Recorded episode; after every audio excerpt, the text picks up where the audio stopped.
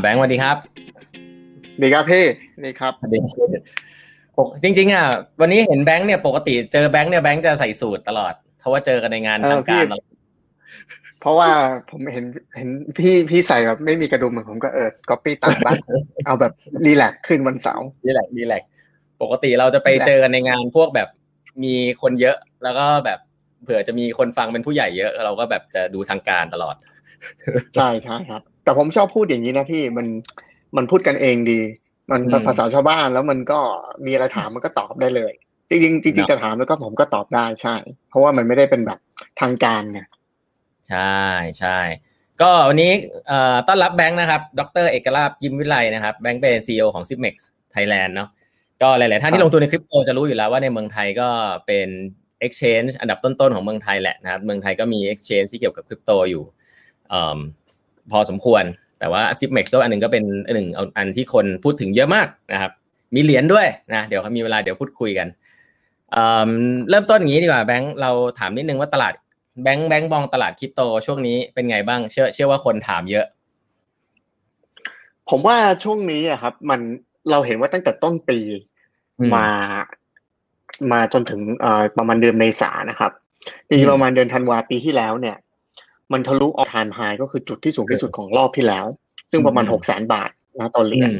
พอมันขึ้นเนี่ยหกแสนมันก็ไปไกลแล้วมันหกแสนหกแสนห้าเจ็ดแสนมันไปเรื่อยๆและมันจนถึงไปเหรียญละสองล้านอะพี่คือคือพี่อย่าลืมนะก่อนที่มันทะลุหกแสนอะ มันขึ้นมาจากประมาณสักสามแสนด้วยซ้ำคือแล้วแล้วมันก็แล้วมันไปไปเรื่อยๆคือจากสามแสนไปถึงสองล้านเนี่ย มันก็เยอะมากเลยครับ เพราะว่า บิตคอยเนี่ย มูลค่ามันก็ คือเราพูดถึงมูลค่าตลาดนะ market cap มันก็ใหญ่นะ เพราะฉะนั้นถ้าจะให้เหรียญมันไปถึงจากสามแสนบาทถึงสองล้านเนี่ย มันต้องใช้เงินแบบโหมหาศาลอะจนตอนนั้นอะ แค่บิตคอยน่ะพี่มูลค่ามันเป็นหนึ่งล้านล้าน US dollar คือ one trillionคือคือมันไปเร็วมาก แล้วผมก็นั่งคิดมันเอาเงินมันมาจากไหนว่าดันดันตลาดให้มันมามากขนาดนี้ แล้วผมก็คิดว่า เออ มันก็น่าจะมีช่วงที่มันแบบหายใจหน่อย ให้มันย่อให้มันหายใจหน่อย จริง ๆ หลายคนเนี่ยชอบเปรียบเทียบรอบเนี้ยของปีสองศูนย์สองหนึ่งเนี่ย เหมือนปีสองศูนย์หนึ่งสามปีสองศูนย์หนึ่งสามเนี่ย เออ มันจะมีพักเบรกหกเดือน เออมันจะมันจะมีช่วงนี้มันพักเบรกหกเดือน แล้วก็แปลกมาก รอบปีสองศูนย์หนึ่งสามกับรอบปีสองศูนย์หนึ่งเจ็ดเนี่ยช่วงช่วงไตรมาสที่สี่คือสามเดือนสุดท้ายของปีเนี่ยโหตลาดมันมันมันมันตลาดกระทิงมากแบบ ขาขึ้นโหดมาก มันมีช่วงหนึ่งอะปีสองศูนย์หนึ่งเจ็ดอะ ขึ้นมาจากหนึ่งหมื่น US dollar ก็คือสามแสนบาทไปหกแสนบาทเนี่ย ภายในเดือนเดียวเองขึ้น คุณคูณสองเลยคิดว่าอยู่อยู่อยู่ประมาณอาจจะสักสองสามอาทิตย์ด้วยซ้ำเพราะฉะนั้นผมไม่รู้ว่าเราจะเห็นอีกอย่างนี้อีกหรือเปล่า แต่สิ่งที่ผมรู้แน่นอนนะก็คือว่าหนึ่งไอ้พวก micro strategy พวกเทสลาเนี่ยต้นทุนเขาเนี่ย ต้นทุนน่าจะอยู่ประมาณสักเก้าแสนบาทต่อเหรียญนะสามหมื่น USD คือเรารู้ต้นทุนเขาแล้วแล้วผมเชื่อว่าพวกนี้ก็ไม่คงไม่น่าจะให้ขาดทุนหรอกไม่ขาดทุนเออเออไม่น่าจะขาดทุน ผมก็เลยคิดว่าโอเค พอตอนที่มันหล่นไปสัก เมื่อเมื่อสักเดือนไหนนะพฤษภามิถุนานะนี่พี่มันหล่นแล้วเหรียญละเก้าแสนหนึ่งล้านเนี่ยผมว่ามันไม่น่าจะลงขนาดนี้แล้วแหละแล้วก็อ่าทุกอย่างมันก็เริ่มเริ่มนิ่งๆ มัน สับเทคนิคเรียกว่าเหมือนมัน bottom out มันคือมันมันมันอยู่มันอยู่ก้นหลุมแล้วเราก็เลยแบบมีคนเข้ามาซื้อก็มันมันก็เด้งจากสามหมื่นไปห้าหมื่นกว่าแบบเร็วเหมือนกันแค่แค่เดือนเดียวเองก็เฮ้ยเร็วเร็วไปแล้ว มันก็กลับมาย่อทีหนึ่งจริงก็ย่อไม่เยอะ จริง ๆ ย่อครั้งนี้จากเท่าไหร่นะประมาณแสนห้าแสนหกไอ้ล้านห้าล้านหกย่อประมาณสักเท่าไหร่ละล้านล้านสี่ใช่ไหมล้านสามล้านสี่ก็ไม่ได้ถือว่า ไม่ได้เออ ไม่ได้ลงลงลึกมาก แล้วตอนนี้ก็เริ่มไต่กลับขึ้นเห็นอีกแล้วนะครับแล้วมันก็มีข่าวดีเยอะแบบโอเค เอลซาวาดอร์ก็มายูเครนก็จะประกาศรับแล้วใช่ไหมครับอ่าไมโครเซก็รับเพิ่มเติม PayPal อังกฤษก็ให้มาซื้อขายแล้ว คือมันมีแต่ข่าวดีๆ ผมก็ว่าอ่าตอนเนี้ย สิ่งที่ fundamental ของของตลาด ผมว่ากำลังกำลังดีอยู่ บังเอิญเนี่ย ตลาดคริปโตของรอบเนี้ยไม่เหมือนในปี2017รอบนี้มันมีพวกตลาด future เข้ามา future ที่มันแบบแบบซื้อแบบห้าเท่าสิบเท่าอะไรอย่างเงี้ยแล้วมันมันมันเหมือนมันพนันนะพี่เออปนันพอแล้วพี่ดูได้เลยว่าไอ้คนที่มันแบบซื้อฟิวเจอร์คอนแท c t เนี่ยโอ้โหมันเยอะเยอะขึ้นเลยๆพอมันเยอะมากๆเนี่ยเออมันจะมีสักวันหนึ่งที่มันแบบถูกล้างถูกล้าง แล้วมันก็เพิ่งถูกล้างไปเมื่อเมื่อเมื่ออาทิตย์ที่แล้วอืมอ่า แล้วมันก็หายหมดแล้ว แล้วตอนนี้มันเหมือนกับมันสร้างฐานใหม่อืมแล้วเดี๋ยวมันก็ไปต่อ เพราะฉะนั้นใครที่เล่นคริปโตรอบเนี้ยสมมติถ้าเล่นรอบที่แล้วรอบเนี้ยรอบเนี้ยต้องดูตลาดฟิวเจอร์ด้วยนะครับอ่าในใน trading view เนี่ยเข้าไปดูได้เลยว่าเอ่อ future position ที่เขาที่ตะทั้งตลาดเปิดอยู่เนี่ย มันสูงมากขนาดไหนอืมแล้วแล้วมันจะช่วยเป็น indicator เป็นสัญญาณนะว่าบอกเฮ้ยมันกำลังกำลังแบบเอ่อสูงมากนะ มีโอกาสที่แบบมันจะถูกล้างอีกรอบหรืออะไรหรือเปล่าก็ลองดูไปอืมแต่ผมเชื่อว่าไตรมาสที่สี่เนี่ย ถ้าอิงจากประวัติศาสตร์ประวัติศาสตร์คือสองรอบแล้วอืมมันเป็นมันเป็นมันเป็นไตรมาสที่ดี แล้วก็อืมตลาดน่าน่าน่าจะเติบโตได้เยอะนะครับ อืมอืมอืมโอเคเอออีกเรื่องโโหมันเรื่องสุดท้ายพี่คือ ถ้าอ่าดูนะ ช่วงเนี้ยบิตคอยและอีทีเรียมเนี่ย ถูกดึงออกจาก Exchange เนี่ยเยอะ คือมันอาจจะไปเก็บเก็บใน wallet เก็บอะไรผมไม่รู้เออแต่ว่าโอ้หมายความว่าสภาพคล่องเนี่ยมันถูกดูดออกไปหมด อืมแสดงว่าไอ้คนที่ดูดออกไปหมดเนี่ยส่วนมากเขาก็จะถือยาว ถือยาว มันแต่มันก็ไม่ได้ยาวแบบโอ้โหเป็นปีอะไรหรอกครับ แต่ว่าอืมมันมันโอนกลับเข้ามาใหม่มันก็โอนกลับเข้ามาได้อืมอืมแต่ว่าการที่มันแบบแบบอ่าวอลลุ่มคือปริมาณเหรียญบิตคอยในที่ที่อยู่ใน Exchange เนี่ยมันลดลงลดลงลดลงเรื่อยๆเนี่ยมัน เป็นสัญญาณที่บอกว่าเออเออเขาเรียกว่าของของที่จะมีอยู่ในตลาดมันก็จะน้อยลง พอของมันน้อยลงเนี่ย มันสปายมันน้อยอะอืมนับนั้นนับราคาก็น่าจะขึ้น อืมอืมอืมโอเค ก็การลงทุนมีความเสี่ยงนะฮะ ก็อันนี้อื้อหือเปิดมาจริงๆแบงค์นี่คุยถ้าผมคุยกับแบงค์เรื่องนี้นี่คุยได้เป็นวันเลยนะครับเรื่องพวกนี้เออแต่ว่าใช่วันใช่นี้เรา เดี๋ยวเราเดี๋ยวเราลองโฟกัสในตัวของของแบงก์ก่อนนะครับเดี๋ยวมีใครมีคำถามอะไรเกี่ยวกับเรื่องพวกนี้ก็ลองฝากฝากไว้ได้เนาะอันนี้เล่าเล่าถึง Zipmex หน่อยเผื่อคนไม่ยังไม่รู้จัก Zipmex คืออะไรเริ่มทำมายังไงอะไรอย่างเงี้ยเล่าเล่าให้ฟังนิดนึง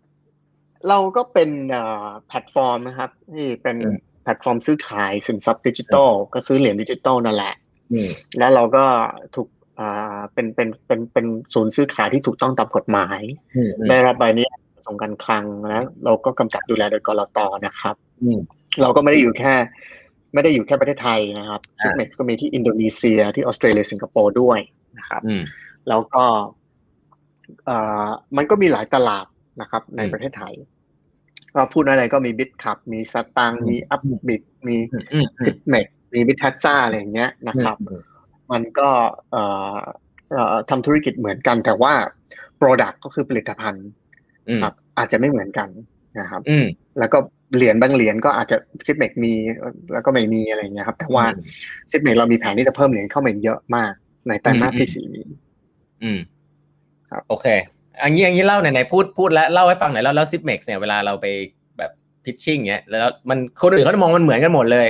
แต่ถ้าเราบอกว่าอืม Zipmex ต่างกับคนอื่นสักหน่อยเนี่ยมันมันจุดจุดต่างมันมันคืออะไร ที่เราโฟกัสต่างกับคนอื่นบ้างคือมันมีหลายอย่างนะครับ ก็คือว่าเรื่องอืมแรกเนี่ย อ่าเรื่อง Product Product เรามีแบบซื้อขายได้นะครับอ่าอ่า Product ซื้อขายได้ก็คือ แต่ว่าซื้อขายแบบไหน แบบแอปพลิเคชันใช้ดีไหมสะดวกไหมอ่าแบบ KYC อ่ายืยืนยันตัวตนแบบเอ่อเร็วไหมสะดวกไหมฝากอ่าเงินแบบฝากทันทีได้ไหมอ่า customer support แบบเวลาลูกค้ามีปัญหามีติดต่อมามีลูกค้าตอบได้ตลอดหรือเปล่าอย่าง Zipmex เราเนี่ย เราก็พัฒนาแอปตลอดเพราะเราก็รู้ว่าเออมันก็มีปัญหาบ้างเราก็พยายามพัฒนาอืมเรื่อยอืมๆ แต่เราให้ customer support เรามีแบบ customer support 24 ชั่วโมง เราตอบเร็วอืมผมผมอืมเราเราจับเวลาเลย ว่าลูกค้าอืมมาแล้วเราแบบกี่นาทีต้องตอบเขาอะไรอย่างเงี้ยอืมแล้วก็อืมมี product อื่น อย่างเช่น ZipUp ก็คือฝากสินทรัพย์ดิจิตอลไว้กับ zip m a x อ่าก็จะได้โบนัสโบนัสอันนี้อันนี้คนที่อื่นไม่มี อ่าที่อ่าเพราะว่าแต่แต่เรามีเพราะว่าบังเอิญอะเรามีอยู่หลายตลาดต่างประเทศอ่าตลาดต่างประเทศเขาก็ช่วย support ตรงนี้ได้ นะครับอืม Zipmex สิงคโปร์ใช่ไหมอินโดนีเซียเออซิปเมก global ของเราฮะ support ครับตรงนี้ มันก็มีตรงนี้นะครับ เรื่องที่สองเออเรื่องเรื่องที่สามก็คือเรื่องของ spending เอาแบบ เอาคริปโตในบัญชีของ Zipmex เนี่ยไปซื้อขายนู่นนี่อะไรได้ เยอะเราก็มี partner เยอะจนถึงขั้นที่คนคนมันเอาเหรียญคริปโตไปซื้อรถเทสลามาสี่คันแล้วผ่าน Zipmex เนี่ย คือ แต่ผมก็เข้าใจเขาได้นะเพราะมันเป็นอ่าสินค้าที่มันอืมราคาสูง ราคาสูงอืมแล้วเขาก็เขาอาจจะมีคริปโตอยู่แล้วขี้เกียจถอนเป็นเงินบาทต้องนู่นต้องนี่อืมต้องยากใช่นะคะก็ใช้คริปโตไปแหละเนี่ยครับอืมก็เอ่ออันนี้แหละครับก็คือข้อข้อแตกต่างแล้วมันก็จะมีเรื่องของการตลาดด้วย เราก็การตลาดแบบเราให้ความรู้เอ่ออมโดยตลอดนะครับ เราก็มีการตลาดตัวที่ตัวที่แบบเป็นให้การศึกษาให้ความรู้ตลอด และอืมเราก็เอ่อจะเน้นเรื่องแบบอ่า community มาก นะครับอืมเราก็ให้ความสำคัญกับกับเหมือนกับแฟนคลับอะไรต่างๆนั่นนะอืมมันก็เป็นวิธีการดำเนินธุรกิจที่แต่ละที่มันไม่เหมือนกันแน่นอนอืมนะครับ แล้ว Product อย่างเช่นเรามี Product Zip World ที่เอาอืมตัวเหรียญของของ z i p m e เนี่ย z i p m e Token ไปแลกแบบอืมแลกโรงแรมได้แลกของได้อืมแลกสินค้าอืมผลิตภัณฑ์อะไรต่างๆ ได้เนี่ย เราก็คัดสรรสินค้าที่มันแบบ Exclusive อืมแบบแบบมีเชฟโอมากาเสะทำอาหารให้ที่บ้านนะ มีไปไปเที่ยวที่ภูเก็ตนะครับ ไปเที่ยวแบบเอ่อภูเวล่าดีๆ หรือว่าเอ่อได้เสื้อนักฟุตบอลของบุรีรัมย์มาดีๆอะไรอย่างเงี้ยาคือมันก็มีแบบ มันก็ทำให้มันแตกต่างจากที่อื่น โอเคโอ้มีคนมีคนบอกว่า ตอบตอบเร็วจริงครับทักไปตอนตีสองตอบเลยครับพี่ตอนผมทำตอนผมเราเริ่มธุรกิจใหม่ๆผมไปตอบเองเลยนะเออผมจำได้เลยมันไปตอบลูกค้าเองนะเที่ยงคืนอะไรอย่างเงี้ยเพราะเราใส่ใจเราเข้าใจเขาไงคนเวลาแบบ แบบเวลานู่นนี่มีปัญหาฝากเงินไม่เข้าอะ มันร้อนใจอะเฮ้ยเงินหายไปไหนวะอะไรอย่างเงี้ยถูกเจอธุรกิจนี้แค่ต้องสบอองกนาทีใช่ต้องบอกทุกคนเลยเครียดแล้วไม่เหมือนตลาดหุ้นนะฮะนี่ยี่สิบสี่ชั่วโมง แล้วโวลาทายอย่างนี้นี่พลาดไปนิดเดียวนี่อื้อหือชีวิตเปลี่ยน ใช่ใช่ฮะอืมอืมอืมอืมดีแล้วนี้ถามนิดนึงแล้วทำไมอะเอออนนี้ถามถามตัวแบงก์กันทำไมทำไมมาทำซิปเม็กซ์มันอินอะไรกับเรื่องนี้บ้างหรือว่ายังไง ตอนที่เริ่มอะ คือผมอยู่บลมาก่อน ผมทำเรื่องอ่าหุ้น นะครับอืมเราก็อยู่กับการเงินมาก่อนจริงๆผมว่าจบอ่ากฎหมายมาอ่ามันมีมันมีเอ่อใบอนุญาตเอ้ยคือคือก่อนหน้านั้นอะ มันมีเพื่อนอ่าผมมาลงทุน เอ้ยแนะนำเออให้ให้ลงทุนในในคริปโต ผมก็เออลองซื้อดูตอนปีเออสองศูนย์ถึงเจ็ดเนี่ยเออโชคดีเลยพี่แม่งแม่งคือช่วงนั้นนะหลับตาแม่งหลับตาจิ้มอะไรแม่งก็ขึ้นหมดอะเออช่วงนั้นอะเออได้ขายไหม ก็ขายก็ขายผมก็ขายทำกำไรนะ เพราะว่าโอเคผมผมอะเราอยู่ในตลาดหุ้นมาก่อนไงเราเลยเอแบบอเราเลยชินว่าแบบโอ้ยขึ้นมาโอ้ยถ้าขึ้นมาเท่าหนึ่งนี่ผมขายแน่นอน ผมจำได้เลยพี่ขึ้นมาเท่าหนึ่งขายแน่นอน ชิบหายแม่งขึ้นไปอีกห้าเท่า คือแบบคิดในใจนะไม่ไม่เคยเจออย่างนี้มาก่อนในชีวิไม่ตเจออะไรอย่างนี้แล้วแบบเอออะไรมันมันเกิดอะไรขึ้นเนี่ยขึ้นแบบห้าเท่าไปในแบบเดือนหนึ่งอะไรอย่างเงี้ยอืมอืมผมก็เลยแบบ โอเค เออมันก็เลยแบบสนใจอยากทำตรงนี้อยู่แล้วอืมและ คริปโตเนี่ย แต่ก่อนสมัยสองศูนย์เจ็ดนะพี่อะอย่างเช่นอย่างเช่น BX สมัยนู้นอะ BX เนอะอ่า BX มัน BX ไม่มี KYC ไม่มีอะไรเลยแล้วอ่าผมก็ไปเทรดอะไรนะ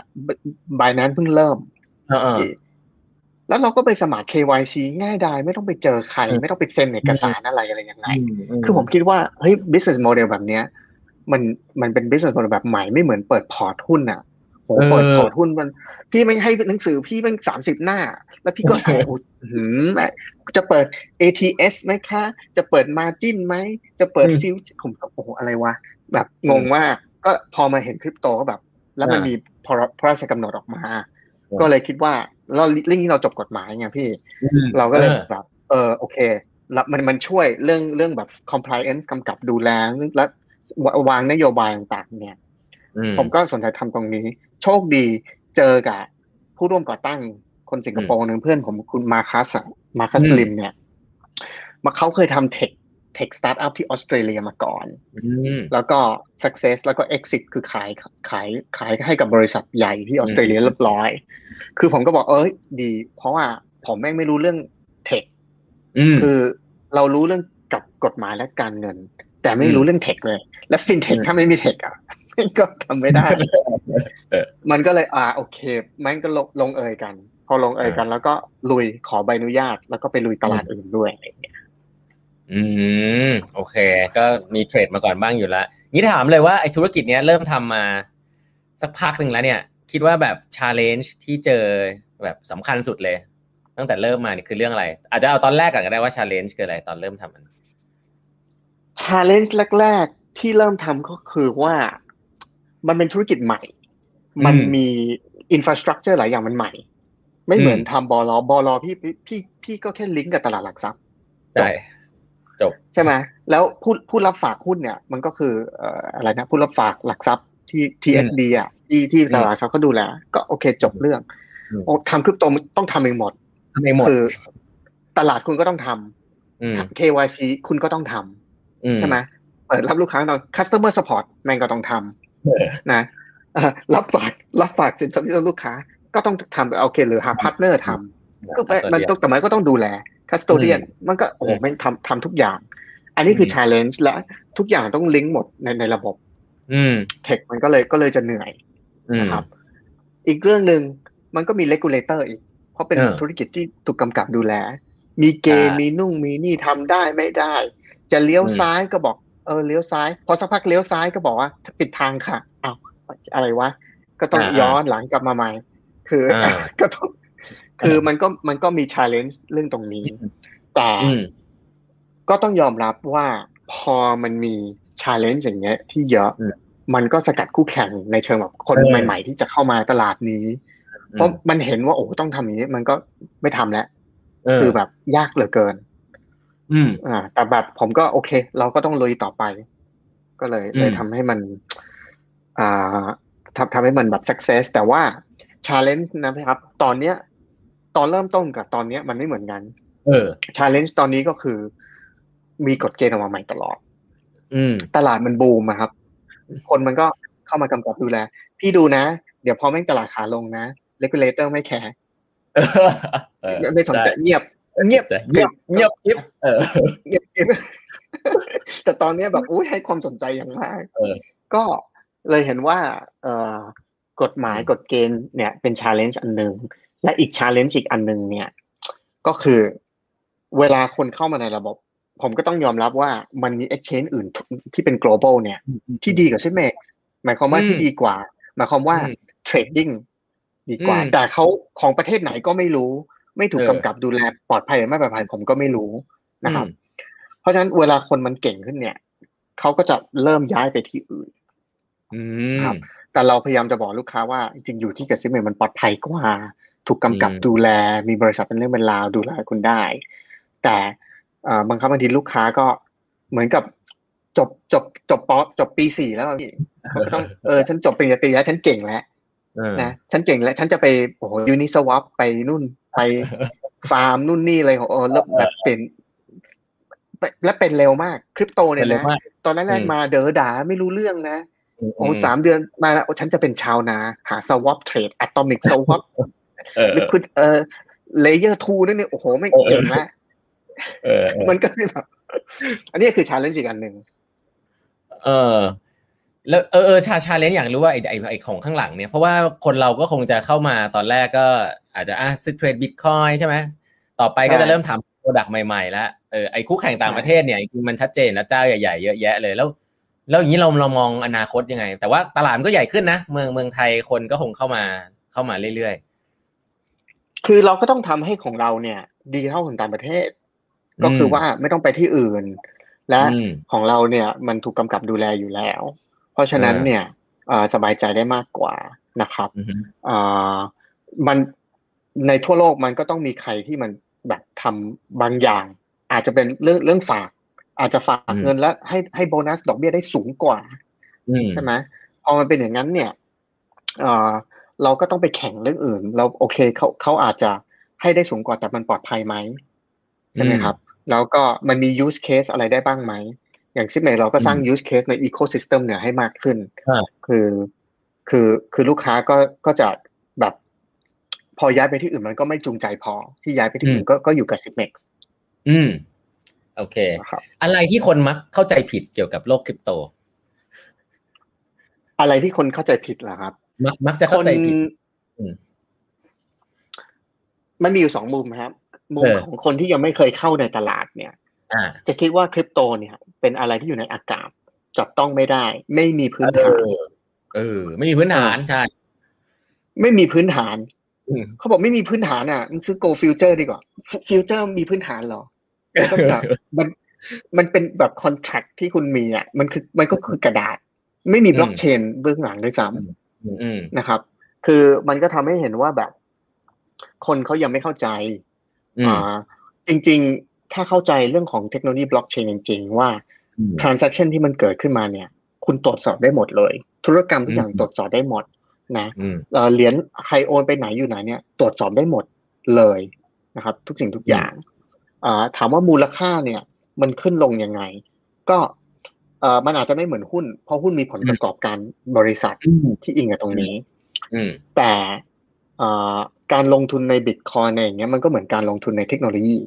และอืมการลงทุนในใน adoption ในการอืมการการที่สังคมทั่วโลกเนี่ยยอมรับมันมากขึ้นอืมนะครับ เพราะฉะนั้นเนี่ยมันก็เห็นได้ว่าเอ่อคนเนี่ยผลิตเอ่อ Bitcoin address ที่มีที่ที่มีคนในโลกเนี่ย ก็ก็มีมากขึ้นเรื่อยๆ คืออมคนมี wallet มากขึ้นนะครับอืมตรงนี้นะครับบะประเทศบางประเทศยอมรับแล้ว บริษัทเทสลา MicroStrategy ยอมรับแล้ว เพราะฉะนั้นถ้าถ้าถามผมว่ามันเชื่อมั่นได้ยังไง คือผมก็ไม่รู้อะแต่ถ้าถ้าเทสลาอีลอนบริษัทอยู่ในตลาดหลักทรัพย์ที่เป็น top 10อืมแบบยอมรับแล้วจริงๆ Facebook ตอนแรกก็ออก Libra เขาก็ก็ก็เห็นก็รู้ว่าเขาก็ supportive กับ Bitcoin อืมเขาอาจจะไม่ได้ถือออืมก็มันน่าจะเขาก็น่าจะทำการบ้านมาดีพอแล้วอืมใส่เงินไปอื้อหือเป็นแสนล้านใช่ไหมเพื่อที่จะมาซื้อสินทรัพย์อืมดิจิตอลนะคิดว่าเทสลาใส่ไปเท่าไหร่สี่ประมาณห้าหมื่นล้านบาทอืมน่าจะทำการบ้านมาดีพอแล้วอืมนะครับ เพราะฉะนั้นเนี่ยผมก็คิดว่า อันนั้นน่ะ สิ่งที่คนที่บอกไม่เชื่อมั่น มันไม่มีความอ่ามูลค่าที่แท้จริงอะไรเงี้ยความคิดแบบเนี้ยมันเริ่มลดลงลดลงนะเพราะคนครับเริ่มเชื่อมั่นนะครับ อ่า คนที่เขาเข้ามาอยู่ในอ่าตลาดไอ้ยคำถามพี่อะไรนะโทษทีอ๋ออีกอันหนึ่งที่คนมาเข้าใจผิดอีกคนมาเข้าใจอ๋อคนผิดเข้าใจผิดตะกี้เราบอกว่ามีคือกลุ่มกลุ่มแรกก็คือกลุ่มที่ยังไม่ค่อยได้เข้ามาเพิ่งเข้ามา แล้วเราก็กำลังจะพูดอะถึงว่าเออแล้วกลุ่มหนึ่ง อีกกลุ่มหนึ่งเนี่ย พอคนที่มันเข้ามาในตลาดแล้วเนี่ยเออเขาก็จะเห็นว่ามันมัน speculative คือมันผันผวนเออมากนะครับอืมบางคริปโตหลายเหรียญเนี่ย ผมบอกได้เลยว่ามัน speculative ล้วนล้วนๆคือล้วนๆผมล้วนๆผมไม่ได้ไม่อะอย่างเช่นยกตัวอย่างนะ ผมไม่ได้ว่าอะเหรียญน้องหมาโดจคอยเนี่ย โอเคเป็นเหรียญจริงๆเหรียญมันก็โอเคมันมีบล็อกเชนนู่นนี่ดี แต่บอกได้เลยว่า use case ของ Dogecoin หรือชิบะ อืม use case มันไม่ชัดเจนเลยไม่รู้มันเอาไปทำอะไรได้ คือคือ use case ผมไม่รู้ว่ามันมีมันคืออะไรนะครับมันมันไม่มีความชัดเจน แต่อืมคนมันซื้อเพราะว่ามันมีเรื่องของอารมณ์เรื่องของอืม sentiment อีเข้าลอมานมัสก์เกี่ยวอืมถ้าอีลอนมัสเข้ามาโปรโมทนู่นนี่อะไรต่างๆ เนี่ย มันก็ทำมันก็เลยทำให้มันเป็น speculative แต่ว่าอืมถ้าคนที่เข้ามาแล้วแล้วเขาศึกษา แบบดูลึกๆจริงๆ เรื่องเทคโนโลยีบล็อกเชนอย่างที่พี่บอกว่าคริปโตมันไม่ได้มันไม่ได้คริปโตอย่างเดียวนะมันมีบล็อกเชนด้วยนะอืมถ้าเขาศึกษาเรื่องตรงนี้จริง ๆ อย่างเช่นสิ่งที่ Ethereum ทำสิ่งที่อืม Solana พยายามจะทำอืมพี่จะเห็นเลยว่าเฮ้ยมันมันเป็นฟ u n เดชันเป็นพื้นฐานน่ะ ของอืมระบบนิเวศโลกได้เลยนะ จริงอืมๆถ้ามันทำได้ดีจริง ๆ แล้วมันมี use case มีคน adopt ใช้จริงๆเนี่ย มันเป็นอืมเทคโนโลยีที่แบบสามารถมาเปลี่ยนโลกได้เลย นะครับอืมก็อยากที่จะเวลาใครที่เข้ามาในโลกคริปโตเนี่ย อย่าไม่อยากให้คิดว่าแบบ มันเป็นแค่แบบการมาเก็งกำไร เก็งกำไรอืมได้ โอเค ดี ก็ก็ได้ตังค์ไป ได้ตังค์แล้วแล้วแล้วแล้วยังไงแล้วแบบคุณกำลังรู้ไหมว่าสิ่งที่คุณลงทุนเนี่ย ระยะยาวเนี่ยมันมันสามารถเปลี่ยนเปลี่ยนโลกเปลี่ยนสังคมได้ ก็อยากที่จะให้คนเข้ามาศึกษาตรงเนี้ย มากขึ้นเรื่องบล็อกเชนเลยนะครับ อืมอืม นี่ถ้าเกิดมีคนมาอ่าถามเราอะเชื่อว่ามีคนถามเราเยอะว่าเฮ้ยถ้าเกิดอยากจะเริ่มลงทุนคริปโตอย่างเงี้ยแนะนำยังไงเราแนะนำไงเขาไปว่าเออยูจะไปศึกษาอะไรที่ไหน แนะนำยังไงปกติพี่บิตคอยไว้ไว้เปเปอร์ของบิตคอยแม่งสิบกันหน้าเองเออเออ มันสิบหน้าเองเออแต่ผมเข้าใจว่าเพจพี่แปดบรรทัดครึ่งคนอาจจะอ่านแค่แปดบรรทัดทั้งกู เอ้ยวางได้เหมือนกันอะพี่เออมันมีมันมีแปลภาษาไทยผมผมอืมบิตคอยไว้เปเปอร์ก็มีแปลภาษาก็ลองไปอ่านมันอาจจะดูแบบเอ่อเป็นคำนวณเป็นเป็นคณิตศาสตร์นิดนึงอะไรอย่างเงี้ย แต่มันก็มีหนังสือแบบแบบแบบแนะนำบิตคอยแบบไปซื้อที่ร้านหนังสืออะไรก็ได้เปิด YouTube มันก็มีอืมนะครับ คือแค่ตรงนั้นเนี่ย ศึกษาก่อนเสร็จแล้วถ้าจะลงทุนเนี่ย เริ่มลงทุนที่บิตคอยหรืออีทีเรียมก่อนอืมนะครับ ผมว่าพอเริ่มลงทุนอะไรแล้วเนี่ย มันก็จะสังเกตอ่าตอนเนี้ยถามว่าลงทุนตอนเนี้ย หลายคนเริ่มเข้ามาตอนนี้นะครับ ตอนที่ใช่ผมบอกให้เขาซื้อตอนสามแสนมันมันไม่มีใครซื้อ อืมเอออะไรก็มามาซื้อตอนที่แบบล้านห้าล้านหกอะไรอย่างเงี้ยใช่ใช่คือมันก็ทำให้เห็นว่า จริง ๆแล้ว ตอนเนี้ย ตลาดมันสำหรับรอบนี้นะมันก็ไปได้ไกลระยะหนึ่งแล้วอืมสมมุติว่าทำผมไปอยู่เลตเซผมมีอยู่แสนหนึ่งแสนบาทอืม ผมก็อาจจะลงทุนบิตคอยน์อีเทเรียมสักสองหมื่นสามหมื่นอะสมมติผมอืมผมตั้งใจหนึ่งแสนเนี่ยจะลงคริปโตหมดนะอืมอืมตอืรงมนี้ก่อนอ่าถ้าถ้ามันหล่น ถ้ามันย่อลงมา คุณก็อืมอย่างน้อยมีเงินสดซื้อเพิ่ม ซื้อเพิ่มได้นะครับ ซื้อเพิ่มได้ แล้วก็ถ้ามันขึ้นไปแล้วก็ไม่โอเค อย่างน้อยมีติดมือ อืมใช่ไหมครับอย่างน้อยก็ไม่ได้ขาดทุนอืใช่ไหมมฮะแล้วถ้าตั้งใจหนึ่งแสนบาทที่จะใช้เนี่ย คุณก็ต้องคิดไว้เลยว่าฉันจะแบบถือไว้แบบ หลายปี อืมนะครับเอ่อจริง ๆ แทนที่เอาเงินซื้อหวยเอามาซื้อตรงนี้ก็ก็น่าจะเออน่าดีน่าจะน่าจะ make sense กว่าจริงๆจริงๆคิดดูจริงๆสี่ปีห้าปีมันก็ไม่ได้นานมากถ้าสำหรับผลตอบแทนที่มันได้นะครับ จริงๆบิตคอยเนี่ยเขาเขาคำนวณมาแล้วว่า ต่อปีเนี่ยถ้าลงทุนโอ้โหถ้าถือมาสิบปีนี่ก็รวยเละไปแล้วเลยเรียกไปแหละ เพราะฉะนั้นเนี่ย ถ้าถ้ามีเงินเงินก็ก็ลงทุนแล้วก็ทิ้งไว้อืมแล้วก็เหมือนกับออมระยะยาวไป อืมครับ นี่ถ้ามีนี่มาถามประแบเด็นบเนี้ย จะดี อืมถามประเด็นนี้เพราะว่าอ่าคนส่วนใหญ่จะชอบคิดว่ามันเป็นการเก็งกำไร แต่สิ่งที่แบงค์พูดก็คือว่าจริงๆแล้ว พวกเนี้ย มันมันเป็นแอสเซทที่ถือแล้วทิ้งยาวได้ใช่ไหมแนะนำแบบนั้น ใช่อะพี่ลองคิดดู แต่ก่อนก่อนที่ทองจะมา แบบอืมแพงขนาดเนี้ย แต่ก่อนมันเท่าไหร่อะใช่ รุ่นพ่อรุ่นแม่แล้วนะพี่ไปถามเลยว่าอูถ้าซื้ออะไรได้ อืมแบบเมื่อสามสิบปีที่แล้วบอกโอ้ฉันซื้อทอง อืมหลายก็บอกเออฉันซื้อทองหรือที่ดิน นะอ่าถามรุ่นถามรุ่นเรานะถ้าสิย้อนไปสิบปีซื้ออะไรได้หมดเราซื้อบิตคอยน์คือบิตคอยน์คือมันเป็น asset สำหรับรุ่นรุ่นเนี้ยนะครับอืมเพราะฉะนั้น แต่ผมก็ยังไม่แนะนำว่าลงทุนกับมันเต็มที่เพราะว่าถ้าอ่าจะพูดถึงเรื่อง ถ้าเราถ้าเราพูดถึงเรื่องเก็งกำไรนะอืมคือ เก็งกำไรเนี่ย ผมคุณต้องคิดไว้เลยว่าถ้าคุณเก็งเก็งกำไรเนี่ย เงินคุณหายไปได้ครึ่งหนึ่ง เพราะคุณเก่งกำไร แต่ถ้าคุณครับลงทุนเนี่ย คุณก็ต้องกระจายความเสี่ยง มันมีหลายอย่างให้ลงทุนได้หุ้นก็ลงทุนได้ตราสารหนี้ก็ลงทุนได้ มันมีหลายอย่างที่ลงทุนได้ เพราะฉะนั้นก็ควรกระจายความเสี่ยง ผมก็แนะนำตลอดว่าถ้าใครเริ่มเข้าคริปโตเนี่ย อาจจะสมมุติถ้าอายุแบบสี่สิบห้าสิบก็อาจจะใส่สักห้าเปอร์เซ็นสิบเปอร์เซ็น แต่ถ้าอายุอืมน้อยนะแบบยี่สิบสามสิบเนี่ย คุณก็โอเคยี่สิบเปอร์เซ็นใส่ไปในอืมคริปโตได้ เพราะว่า คุณเข้าใจเรื่องเทคโนโลยีเนี่ย ดีกว่าคนอายุสี่สิบห้าสิบและอืมคุณยังยังอยู่ในวัยทำงานอืมคุณยังจะหาพอละหารายได้ได้นะครับอืมงั้นผมก็แนะนำอย่างนี้อืมอืมเออดีเอ่อ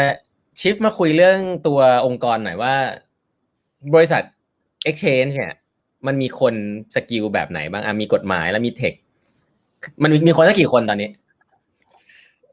ตอนนี้ทั้งบริษัทมีอยู่ประมาณเกือบสามร้อยห้าสิบคน โอ้โหมันเยอะเยอะโอ้โหเยอะพี่ แล้วก็แม่งแบบทำทุกอย่างเออแต่ก่อนแต่ก่อนผมทำทุกอย่างนะเออ คือทุกอย่างที่ customer journey อะ ลูกค้าเออเปิดบัญชีเออนะ ใส่อีเมลเพราะระบบเราก็ต้องส่งโอเค KYC แต่ก่อนผมก็นั่ง KYC ลูกค้าอืมนะครับลูกค้า customer support ทักมาเป็นอะเราก็ต้องตอบลูกค้าอืมลูกค้าฝากเงินมา แต่ตอนแรกมันยังไม่ automatic เออนะพอลูกค้าฝากเงินในธนาคารผมก็ต้องไปต้องไป approve ว่าเอ้ยอืมไปเครดิตบัญชีเขาว่าเออเงินเขาแล้ว ก็ต้องก็ต้องอืมไปทำลูกค้าอืมถอน แต่ก่อนผมก็ต้องถอนโดย manual ก็ต้องอ่าลูกค้าถอน ลูกค้าตอนนั้นยังไม่ได้เยอะมากตอนแรกอืมอืมๆถามว่าตอนเนี้ย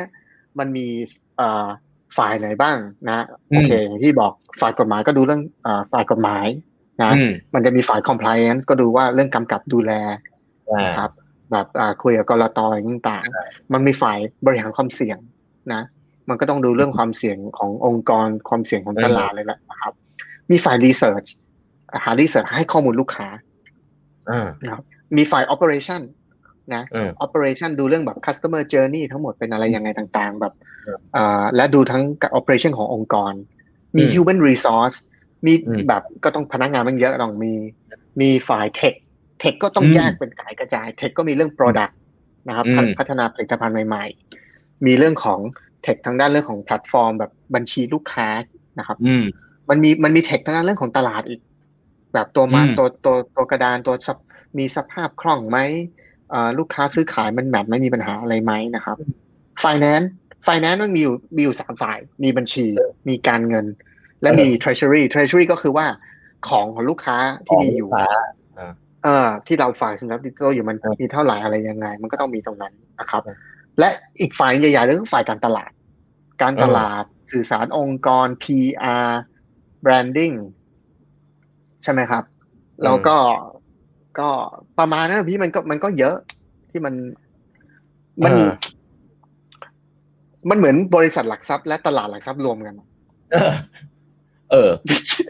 แล้วแล้วแล้วมันเป็นธุรกิจคิดอย่างนั้นสเกลสเกลด้วยคนป่ะหมายถึงว่าต่อไปมันต้องมีเป็นพันป่ะถ้ามันโตหรือว่าจริงๆมันก็ประมาณเนี้ยแหละหรือมันสเกลด้วยเทคอืมผม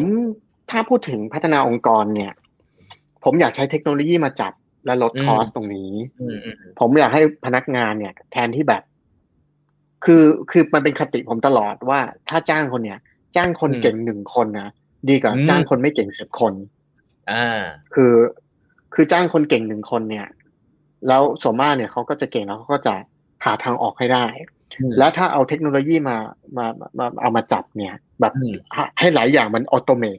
นะครับอืมคุณคุณก็ลดคอสเรื่องคนได้อืมครับ เพราะฉะนั้นอ่าเราก็ต้องดู เรื่องของตรงนี้ แต่ว่าอืมอ่าแน่นอนทีมที่ต้องสเกลและใช้คนเนี่ยอืมก็คือ customer support อืมอันเนี้ยคือตอบลูกค้าเพราะถ้าลูกค้าเข้ามาเยอะอะมันก็ต้องตอบอือันมเนี้ยก็ยังยังอันเนี้ยยังต้องใช้คนอยู่เหมือนเดิมอืมแล้วมุมมองเราเรื่องการ attract talent เป็นยังไงบ้าง เราต้องการคนเก่งอะเทคโนโลยีแล้วคนรุ่นใหม่ๆ เก่งๆ ก็ ก็ต้องบอกว่ามันก็มีแหละ แต่มันก็ไม่ได้มีแบบเยอะแยะนะเขาต้องแข่งขันกันสูงเลยแล้ว talent ที่เป็นแนวของใหม่ๆนี่ก็หาไม่ได้ง่าย ๆ แล้วเรามองเรื่องการ attract talent ยังไงบ้าง attract talent เนะครับโอเคเรื่องเรื่องแรกก็คือ ผมต้องการคนแบบไหนในองค์กรอืมอืมนะครับ ผมต้องการคนที่ใจกว้างรักอืมรักเพื่อนร่วมงาน รักบริษัทอืมอันเนี้ยอืมอันเนี้ยสำคัญที่สุด และสองอืมสองคือพร้อมลุย คือ คือเก่งไม่เก่งนะพี่ แต่ว่าผมไม่เชื่อมาตลอดว่า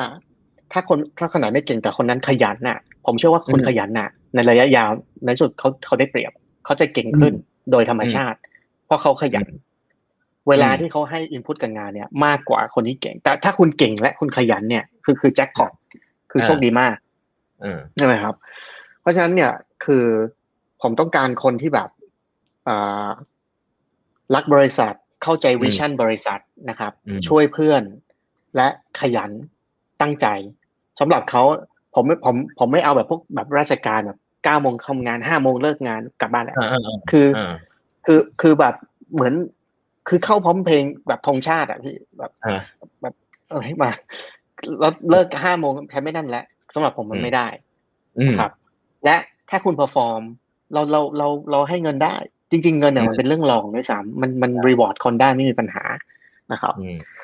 ถามว่า attract talent เนี่ยยังไง เรื่องแรกก็คือ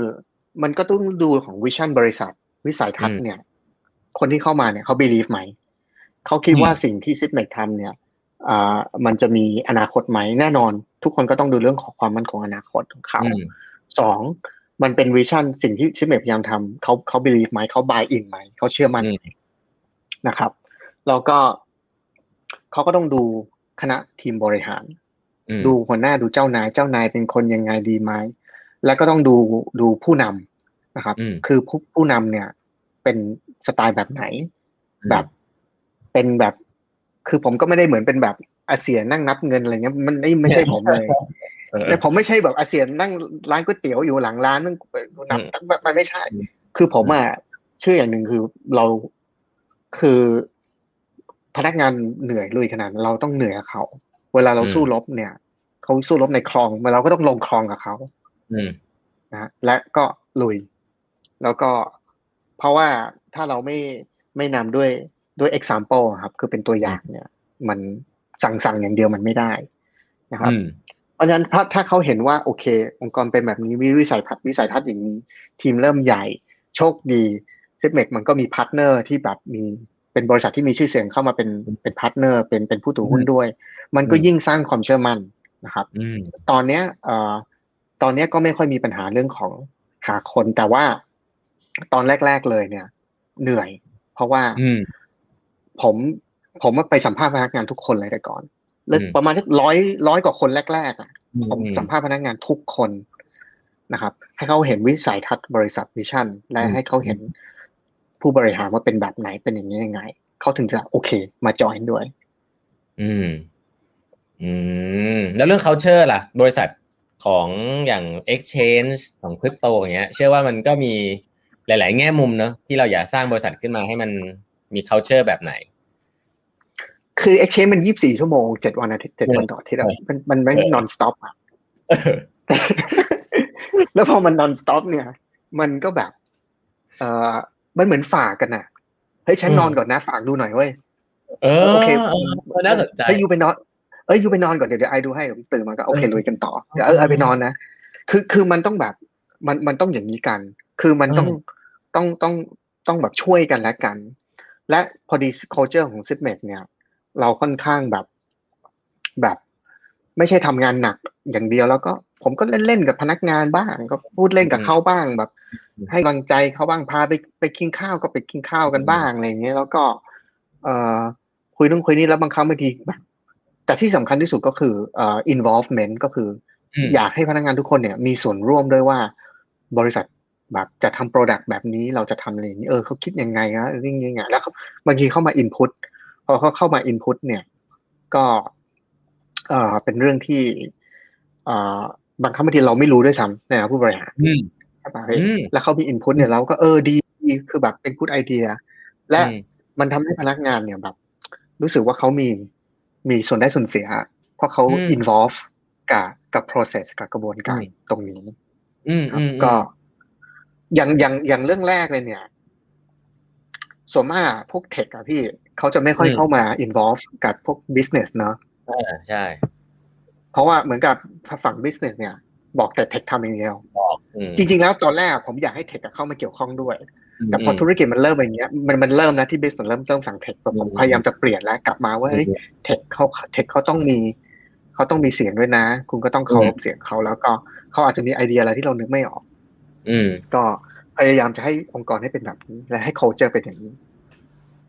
อืม แล้ว เอ่อแบงค์เป็น เป็นในในเรื่องเล่าเรื่องสไตล์หน่อยว่าเราเป็นผู้นำนะสไตล์เราที่เรามองว่าเฮ้ยมันเป็นสไตล์สไตล์ประมาณไหนเอาเอาอยากอยากจะแตะเรื่องของคนรุ่นใหม่ด้วยเดี๋ยวเดี๋ยวถามเรื่องผู้นำก่อนอ่าว่าแบบเฮ้ยเราเราสไตล์เป็นไง leadership คือถ้าศึกษาเรื่องของภาวะผู้นำนะพี่ตอนก่อนตอนที่ผมเรียนหนังสือมันมีแบบภาวะผู้นำแบบสองแบบที่ผมแบบอืมที่แบบชอบมาก ก็คือนำด้วยเป็นตัวอย่างนะครับอืมคือทำให้เขาเห็นอืม บางคนไม่รู้เรื่องอย่าไปด่าเขาว่าเขาไม่รู้เรื่องอะเขาไม่รู้คุณก็สอนเขาไป ถ้าสอนสองรอบสามรอบแล้วมันไม่รู้เรื่องอย่างนะโอเค ปัญหาไม่ใช่เราแล้วคืออืมอยู่อืมอืมอยู่แบบต้องอยู่ต้องแก้แล้วแหละอันนี้อืมอาจจะด่าแล้วอืมแต่เราก็ต้องทำให้เขาก่อนอืมเรื่องที่สองเนี่ยมันมี leadership style เขาเรียกว่า servant leadership servant อ่าก็คือเป็นผู้นำที่รับใช้คนอื่น อืมพี่เป็นเป็นซีอนะแม่งซีอนี่ก็คือรับทุกอย่างอืมอย่าลืมนะพี่บริษัทดี เราก็ได้หน้านู่นนี่บริษัทไม่ดี เราก็เราก็โดนด่าอืมนะครับ คือบางคนพนักงานลูกค้าหรือสังคมไม่รู้จักพนักงานหรอกรู้จักแต่ผมคนเดียวเออฮะบางครั้งมันมันมันมันก็โดนทั้งทั้งดีและทั้งไม่ดี มันมันอืมก็โดนบ้าง แล้วก็เราก็ถือว่า คือผมมาถือว่า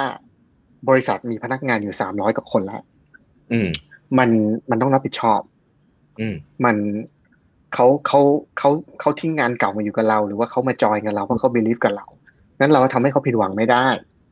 อืมนะครับงั้นทุกสิ่งทุกอย่างเนี่ยก็เอ่อเราก็ถือว่าเราทำอะไรเนี่ย เราต้องนึกถึง นึกถึงเขาด้วยนึกถึงอาชีพเขาด้วย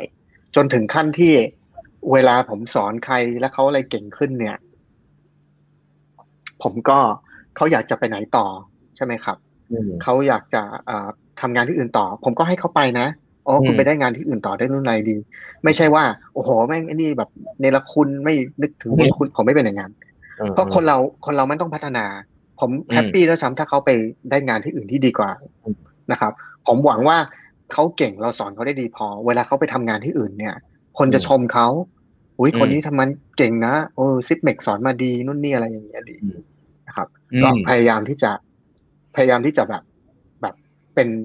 เป็นผู้นำที่ให้โอกาสคน อืมอืมเชื่อเชื่อว่าพนักงานน่าจะเป็นคนรุ่นใหม่เยอะคนรุ่นใหม่เขาต้องการอะไร จากการสิ่งที่เราประสบการณ์ตรง คนรุ่นใหม่อะพี่คือคนรุ่นใหม่เขาก็ต้องการเงินเนี่ยตัดไปเลย ทุกคนต้องการเงินหมดนะเออเงินเงินนะทุกคนต้องการเงินหมดอืมคนใหม่อะเด็กรุ่นใหม่ต้องการกำลังใจอืมนะครับ ต้องการคือคติการบริหารของผู้ใหญ่สอนผมตั้งแต่เด็กนะครับ มันต้องมีน้ำเงิน น้ำคำน้ำใจนะครับอ่าเงินคุณก็ต้องให้เขาถึง ถ้าเขาทำงานเออ perform ได้ดี คุณก็เพิ่มเงินเดือนเขาไปอืมนะครับเขา perform ได้ดีเขาได้ดีก็ให้โบนัสกลับไปอืมคำพูดคำจาอืมนะครับบางคำมีคำพูดคำจาเนี่ยสำคัญ เราพูดอะไรเออเราให้กำลังใจเขาเราด่าแต่เราอาจจะด่าแบบ soft softนะครับเออออาจจะมีวิมีวิธีด่าแบบด่าแบบไปคิดที่หลังให้แม่งด่าเรานี่หว่า อะไรอย่างเงี้ยเออเออคือมันมีวิธีวิธีด้านแล้วก็น้ำใจก็คือ น้ำใจก็คือ เออแบบเขามีปัญหานู่นนี่ก็ก็ช่วยเขาบางครั้งอืมบางทีแบบพนักงานผมประสบที่ที่โรงงานเราบงระเบิดใช่ไหมไอ้อืมผมก็ไปบ้านเขาแล้วผมก็เอาเงินส่วนตัวให้เขาเลยช่วยเขานะทำเล็ก ๆ น้อยๆอย่างนี้อาหารการกินก็เออก็เลี้ยงกันไปนู่นเนี่ยไปก็คือมันเป็นเรื่องที่แบบเอื้อเฟื้อเผื่อแผ่กัน อืมเพราะผมเชื่อว่าถ้าผมมีปัญหาเขาก็คงอืมมา มาช่วยปลอบใจผมมา มามาเทคแคร์กันและกันอืมนะครับ แต่คนรุ่นอืมใหม่เนี่ย น้ำใจสำคัญนะครับอืมเอ่อแต่ผมก็พยายามจะเอาคติของคนรุ่นรุ่นรุ่นโบราณหน่อยอะมาสอนหน่อยว่าเออบางเรื่องเนี่ย มันต้องอดทนนะ มันต้องอืมสู้มันทุกสิ่งทุกอย่างเนี่ย ชีวิตมันไม่ได้ง่าย อะไรอืมแบบขนาดนั้นหรอก แล้วก็เอ่อทำงานเนี่ย มันไม่ใช่แค่ทำเพื่อได้เงินเดือนได้อะไร แต่ว่าสิ่งที่คุณได้เรียนรู้เนี่ย โดยเฉพาะธุรกิจที่เป็นสตาร์ทอัพและเป็นฟินเทคอืมเนี่ยอืมมันเรียนรู้ได้เร็ว ไม่เหมือนอืมไม่เหมือนคุณไปทำงานแบบองค์กรใหญ่ๆนะพี่อืมที่ไปทำงานแบบโอ้ Central CP อะไรอย่างเงี้ยอืม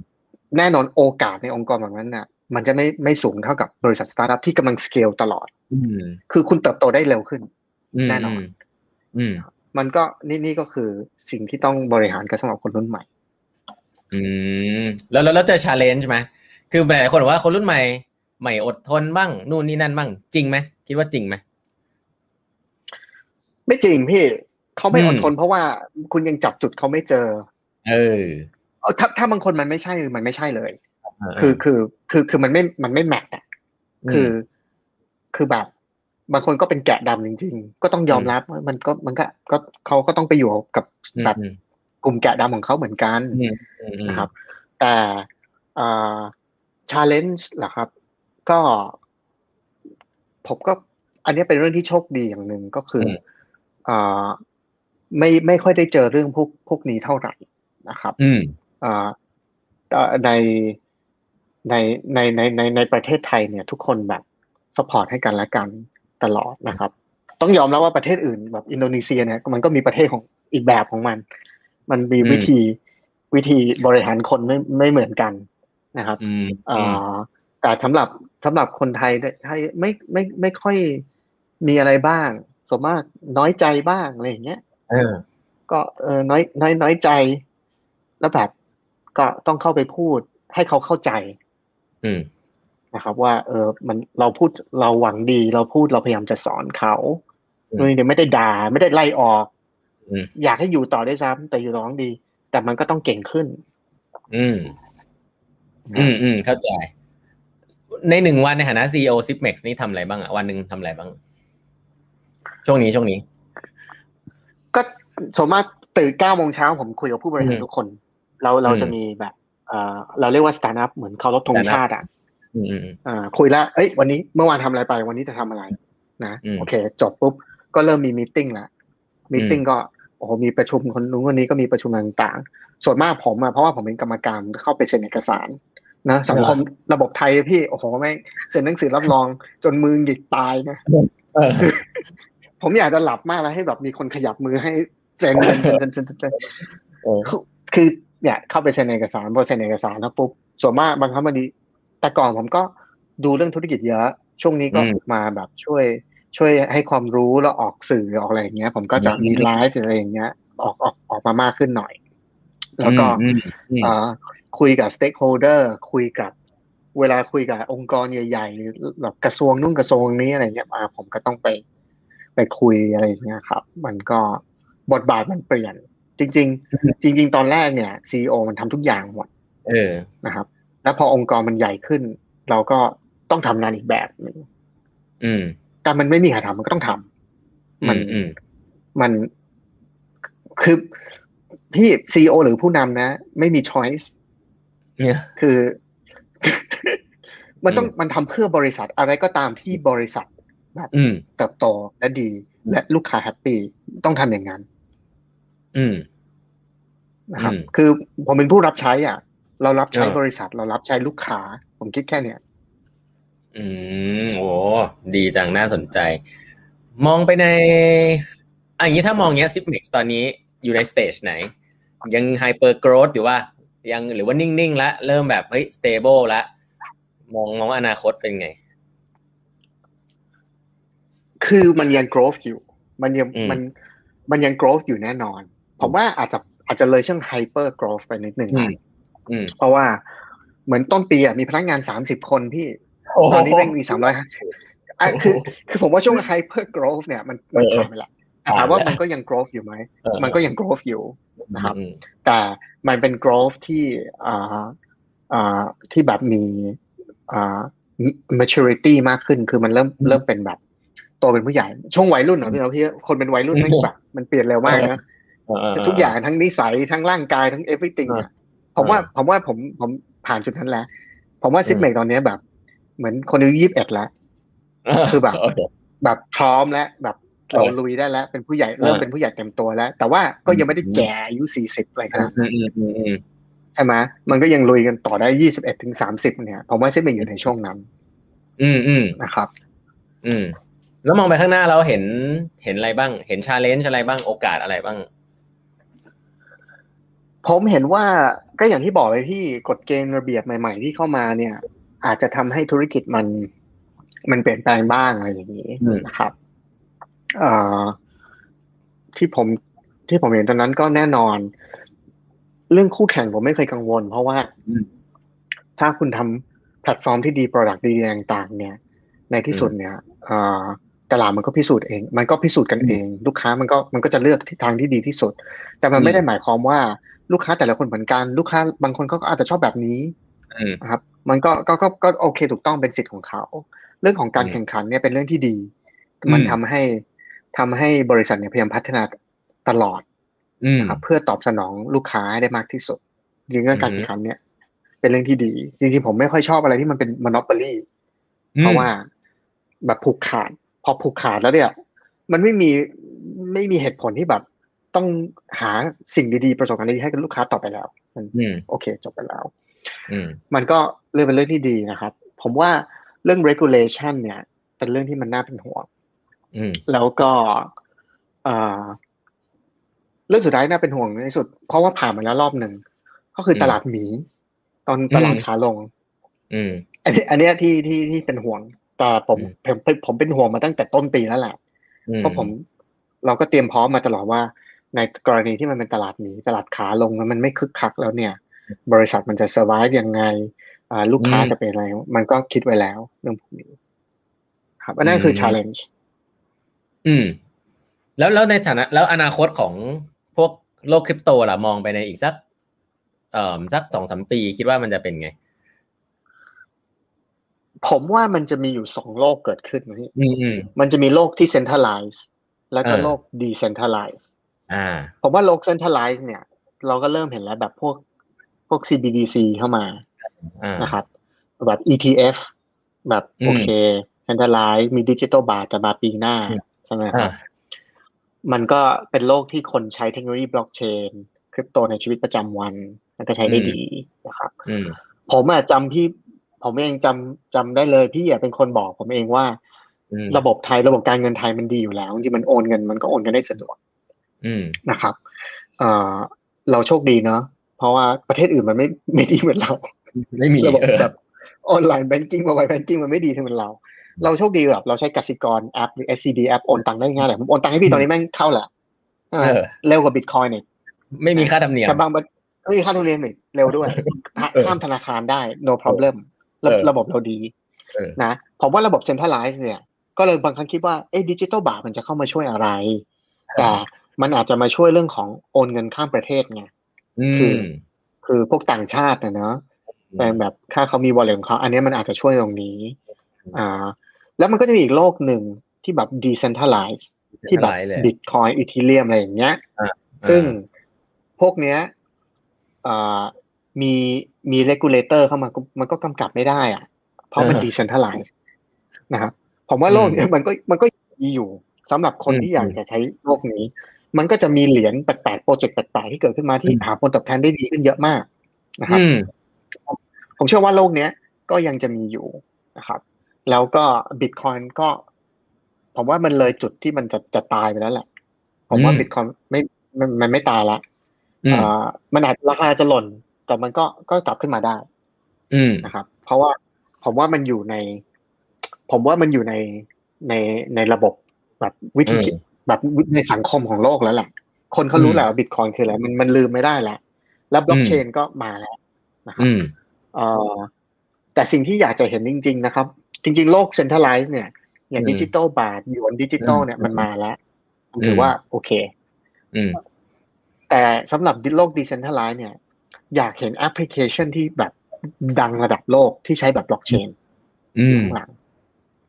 ที่เราแบบ เราไม่รู้ด้วยซ้ำอ๋อใช้บล็อกเชนเหรอ เป็น killer app นะฮะอืมผมว่าถ้าถ้ามีอะไรตรงนี้ออกมาเนี่ย ผมว่ามันโอเค เรารู้แล้วแหละว่าคริปโตกับบล็อกเชนเนี่ยไม่ไปไหนละอ่าโอ้โหน่าตื่นเต้นมากจริงส่วนตัวก็เป็นบิ๊กแฟนของเรื่องนี้เหมือนกัน ก็คิดว่าคงจะเรียนรู้ไปด้วยกันยังไงเชื่อเหมือนกันว่ามันไม่ไปหรอกมันไม่ไปไหนหรอกพี่ แต่มันก็ผันผวนอะ เพราะมันเป็นมันผันผวน emerging asset ใช่มัน emerging asset มันเป็น asset ใหม่ มันผันผวน พี่ดูใช่ทองนี่แต่ก่อนทองทองผันผวนจะตาย อืมใช่ตอนนี้มันเท่าไหร่อะเก้าล้านล้าน US ดอลลาร์มันไม่ผันผวนแล้วแหละมันใหญ่มากอะใหญ่มาก มันอืมใหญ่มากครับ อืมอืมอืมอันนี้อ่าช่วงท้ายๆแล้วอยากให้แนะนำน้องๆหน่อย คนคนฟังเป็นคนน้องๆ เยอะเหมือนกันเพิ่งเรียนจบมาเนี่ย เด็กจบใหม่หรือว่าทำงานไม่กี่ปีเนี่ย เวลาเวลาเลือกงานอะเลือกยังไง ด้วยทัศนคติแบบไหนดี จากประสบการณ์ของเรา เวลาเพิ่งจบงานใหม่ๆเนะครับ เออ จบงานใหม่ๆเนี่ยพี่คือหางานที่ทำให้เราเก่ง อืม คือคือโอกาสน้อยที่คนจะจบใหม่ที่ฉันอยากทำงานที่ฉันชอบแบบอืมที่ฉันเอนจอยนะครับอืมผมผมก็อยากทำงานที่ผมชอบเอนจอยอยู่บ้านดู Netflix ผมก็อยากทำอย่างนั้นผมเอก็อแต่ไม่ เราไม่มี choice เออแต่จริงๆแจ็คหม่าเคยพูดเนี่ยพี่ว่า พออายุยี่สิบถึงสามสิบเนี่ย คุณต้องทำงานเพื่อได้เพื่อได้ skill ใช่ไหมครับอืมเพื่อได้เพื่อได้แบบหาทักษะที่เราเก่งอืมๆคือถ้าเราเก่งๆเนี่ย อาจจะไม่ได้มาจากงานที่เราชอบ เป็นอืมงานที่ทำให้เราอยู่นอก comfort zone นอกนอกนอกนอกโซนที่เราแบบแบบเราเราเรารู้สึกเรา เราแบบเราเราทำงานได้นู่นนี่อะไรคุณต้องแบบอืมพุชคุณต้องดันแบบตัวเองให้แบบ ทำอะไรได้มากกว่านั้นอืมนะครับอย่างผมอะพี่ผมจบใหม่ๆอะผมจบกฎหมายใหม่ๆผมทำงานเออตอนนั้นผมช่วยงานกระทรวงการต่างประเทศอะเออไม่ต้องช่วยจัดงานแบบเหมือนงานเอเปกอะไรอย่างเงี้ยไม่เด็กจบใหม่ๆ เขียนจดหมายให้กับรัฐแบบนายกประเทศอื่นนู่นเนี่ย คือเรานึกไม่ออกแล้วโอ้โหแบบเราต้องทำเราต้องจัดงานเป็นเรื่องเป็นราวแบบ อยู่นอก comfort zone มาก แต่มันทำให้เราเก่ง มันทำให้เรารู้ว่า อ๋อ มาตรฐานระดับโลกเนี่ย แบบเวลาอืมติดต่อและภาครัฐมันอย่างนี้นะอืมโอ้เราเราเพิ่งรู้ว่ามันอย่างนี้และมันก็ทำให้เราเป็นคนแบบลงรายละเอียด เราอืมเราเนี้ยบนะครับอืมเพราะฉะนั้นด้วยยี่สิบถึงสามสิบเนี่ย แบบพัฒนาตัวเองให้มี skill อาจจะไม่ได้อาจจะไม่ได้งานที่คุณได้ อาจจะไม่ได้อืมเงินเดือนที่ที่นั่นมาก คุณอืยี่มสิบเพิ่งจบใหม่ๆมันจะจะหวังได้เงินเดือนเป็นแสนได้ยังไง ไม่มีทาง อืมพอสามสิบถึงสี่สิบเนี่ย หรือว่าสามสิบสามสิบห้าอะไรเงี้ย หาเจ้านายที่ดีอืมจักหมาเคยพูดใช่ไหมหาเจ้านายที่ดี หาเจ้านายที่สอนคุณได้ เพราะว่าเจ้านายสิ่งที่เขามีเนี่ยเขามีประสบการณ์อืมที่คุณคุณไม่ต้องทำมีประสบการณ์ เพราะว่าเขาเขามีประสบการณ์แล้วเขาสอนคุณ อันเนี้ยอืมถือว่ามันทางลัดคุณกำลังขึ้นทางด่วนอยู่อืมนะเขาสอนว่าโอ้ยอย่าทำอย่างนี้นะนู่นนี่นะอ๋อโอเคโอเคได้ คุณมี skill แล้ว อันเนี้ยคุณมี mindset แล้วพอคุณมีทุกอย่างเริ่มเนี่ย มันจะเริ่มพัฒนาเริ่มมี wisdom wisdom อืม เนี่ยก็คือความความเป็นปราชญ์อืมก็คือว่างานเราก็ทำเป็นแล้ว ความรู้เราก็อืมมีเพราะจบจบปริญญาตรีมา ประสบการณ์เราก็มีทำงานมาด้วย แล้วก็มีคนสอนแนะนำเราด้วยต่างอืมๆพอถึงระดับนั้นเนี่ย มันก็เริ่มเป็นหัวหน้าคนผู้จัดการคนแต่ทำบริษัทตัวเองทำธุรกิจตัวเองอะไรอย่างเงี้ย มันก็ง่ายกว่าที่คุณจบปริญญาตรีไปทำใหม่อืมๆนอกจากนอกจากไอ้คนที่จบแม่ง เหมือนมาร์คซักเกอร์เบิร์กอะเอออันนั้นอันนั้นผมแนะนำไม่ได้เอออันนั้นหนึ่งในแบบหนึ่งในล้านเนาะที่มันอ่าเป็นอย่างนั้นใช่ไหมนะเพราะเออเออผมก็เห็นว่าเด็กเด็กรุ่นใหม่เนี่ยส่วนมากชอบทำงานที่แบบอย่างที่เขาอยากทำอะไรอย่างเงี้ยแต่ผมว่าคุณทำงานที่อยู่นอก comfort zone ก่อนดีกว่า แบบหาทักษะหา skill อดทนนิดนึงและจะทำให้เป็นคนที่เก่ง อืม อืมแล้วพอเป็นคนที่เก่งเนี่ยใครๆก็อยากได้ อืม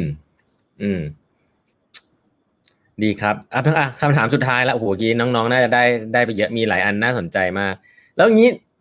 ทำมาขนาดนี้แล้วอะไรที่เราภูมิใจที่สุด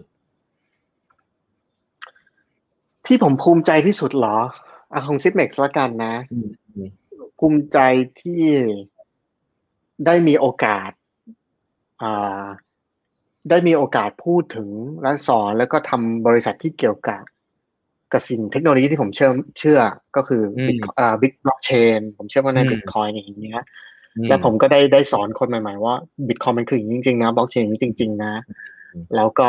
เป็นเป็นเรื่องที่ผมได้ educate คนก็คือให้ความรู้ อันเนี้ย ผมผมผมรู้สึกภูมิใจตรงนี้และไอ้เรื่องเรื่องที่สองก็คือ ได้ ทำบริษัทที่สามารถจ้างพนักงานได้เยอะขนาดนี้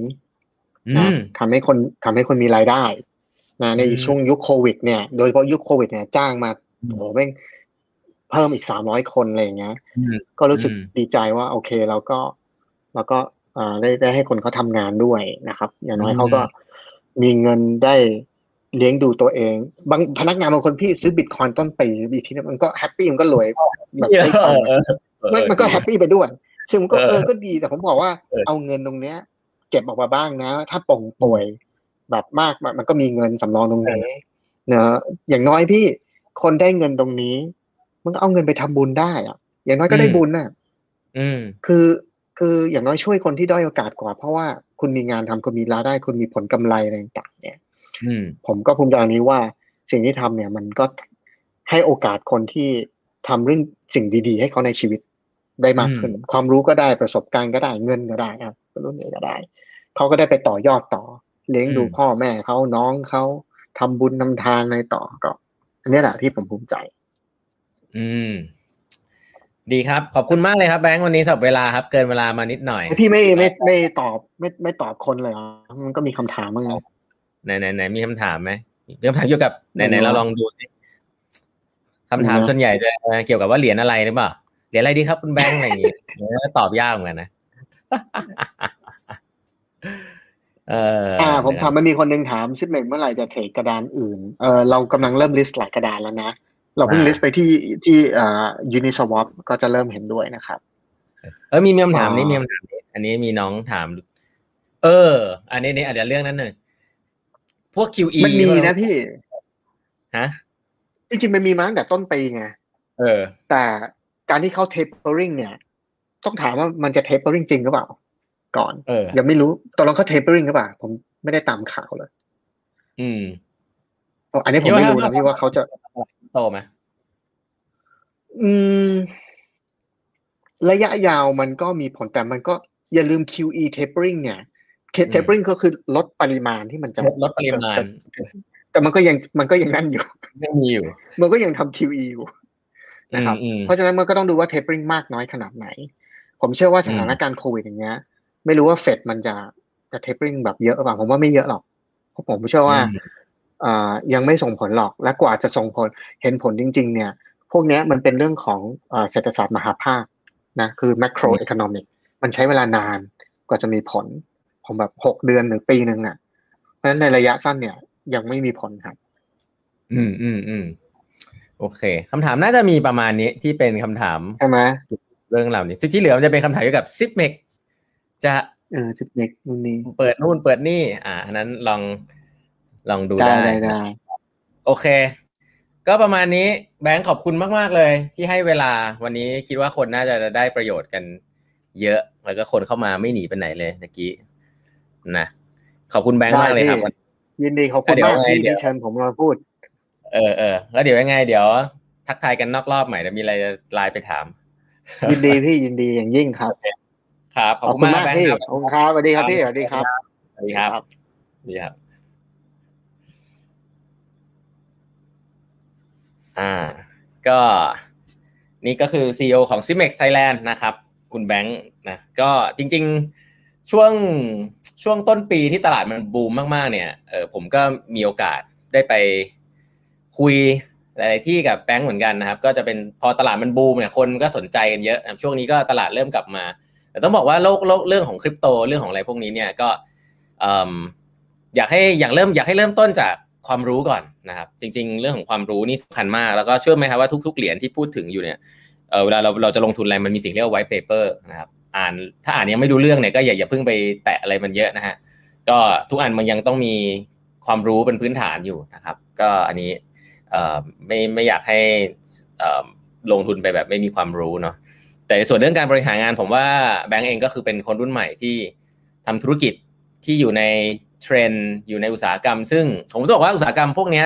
เวลามันเกิดขึ้นแล้วเราก็จะเห็นมันอย่างเงี้ยเนาะแต่เชื่อไหมฮะว่าวันที่มันยังไม่เกิดนี่คนไม่เชื่อเลยนะ คนจะรู้สึกว่าอันนี้สิ่งนี้ผมเรียกว่ามันเป็นมันเป็น vision นะครับมันเป็นวิสัยทัศน์ ซึ่งก็ ก็ผมก็คิดว่าเป็นเรื่องที่ที่ดีนะครับ ส่วนอนาคตมันจะจบยังไงนั้น เราไม่รู้หรอกแต่เรารู้ว่ามันมีสิ่งใหม่ๆ เกิดขึ้น ก็เพราะว่า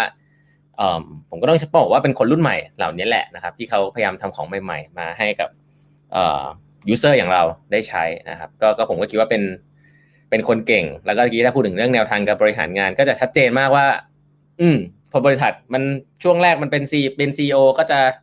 ทำทุกอย่าง แต่หลังจากนั้นก็จะเห็นว่าความ maturity การ โรต่างๆ ก็จะเปลี่ยนไปนะครับ ก็เชื่อว่าเป็นประโยชน์กับแฟนๆแบบบรรทัดครึ่งนะครับ ที่กำลังอยู่ในโรผู้บริหารในหลาย ๆ ส่วนอยู่ ก็ต้องบอกว่าการบริหารงานในองค์กรยุคใหม่ ผมไม่ใช่ว่ายุคใหม่นะยุคใหม่ยุคที่เป็นเป็นดิจิตอลยุคที่คนยุคที่องค์กรแบบคนไม่ต้องเยอะมากใช้เทคโนโลยีเข้ามาเนี่ย บางทีแนวคิดของผู้บริหารยุคจะยุคก่อนกับยุคนี้ก็จะไม่เหมือนกัน ซึ่งไม่ได้บอกว่ามีอะไรถูกผิดนะครับแค่จะบอกว่าบางทีมันก็ต้องมิกซ์กันพอสมควรนะครับ ซึ่งคอนเทนต์เหล่านี้เนี่ยถ้าสนใจติดตามก็ ติดตามแบบพัดครึ่งได้ในหลาย ๆ ช่องทางนะครับ ไม่ว่าจะเป็นพอดแคสต์นะฮะทุกวันนะครับ แล้วก็ Facebook Page ของแบบพัดครึ่งนะครับ แล้วก็ YouTube นะครับ YouTube Channel ของแบบพัดครึ่งก็ ผมสัมภาษณ์ รุ่นพี่รุ่นน้องผู้บริหารเก่ง ๆ อย่างน้องแบงค์อย่างเงี้ยน่าจะสามสิบสี่สิบห้าสิบคนแล้วมั้งอยู่ใน YouTube Channel นะครับ ก็ลองเข้าไปดูกันได้นะครับ ไม่ได้เก็บตังค์อะไรกัน เข้าไปดูฟรีเป็นความรู้นะครับ ก็เชื่อว่าบทสัมภาษณ์แบบเนี้ยที่มันไม่ได้ดูจริงจังมาก ๆ มันก็จะมีอินไซต์ ที่ดีนะส่วนตัวผมยังกลับเข้าไปฟังย้อนหลังหลายๆอันอยู่เลยนะก็ลองลองไปดูได้นะครับโอเค วันนี้เวลาหมดแล้วฮะแล้วเดี๋ยว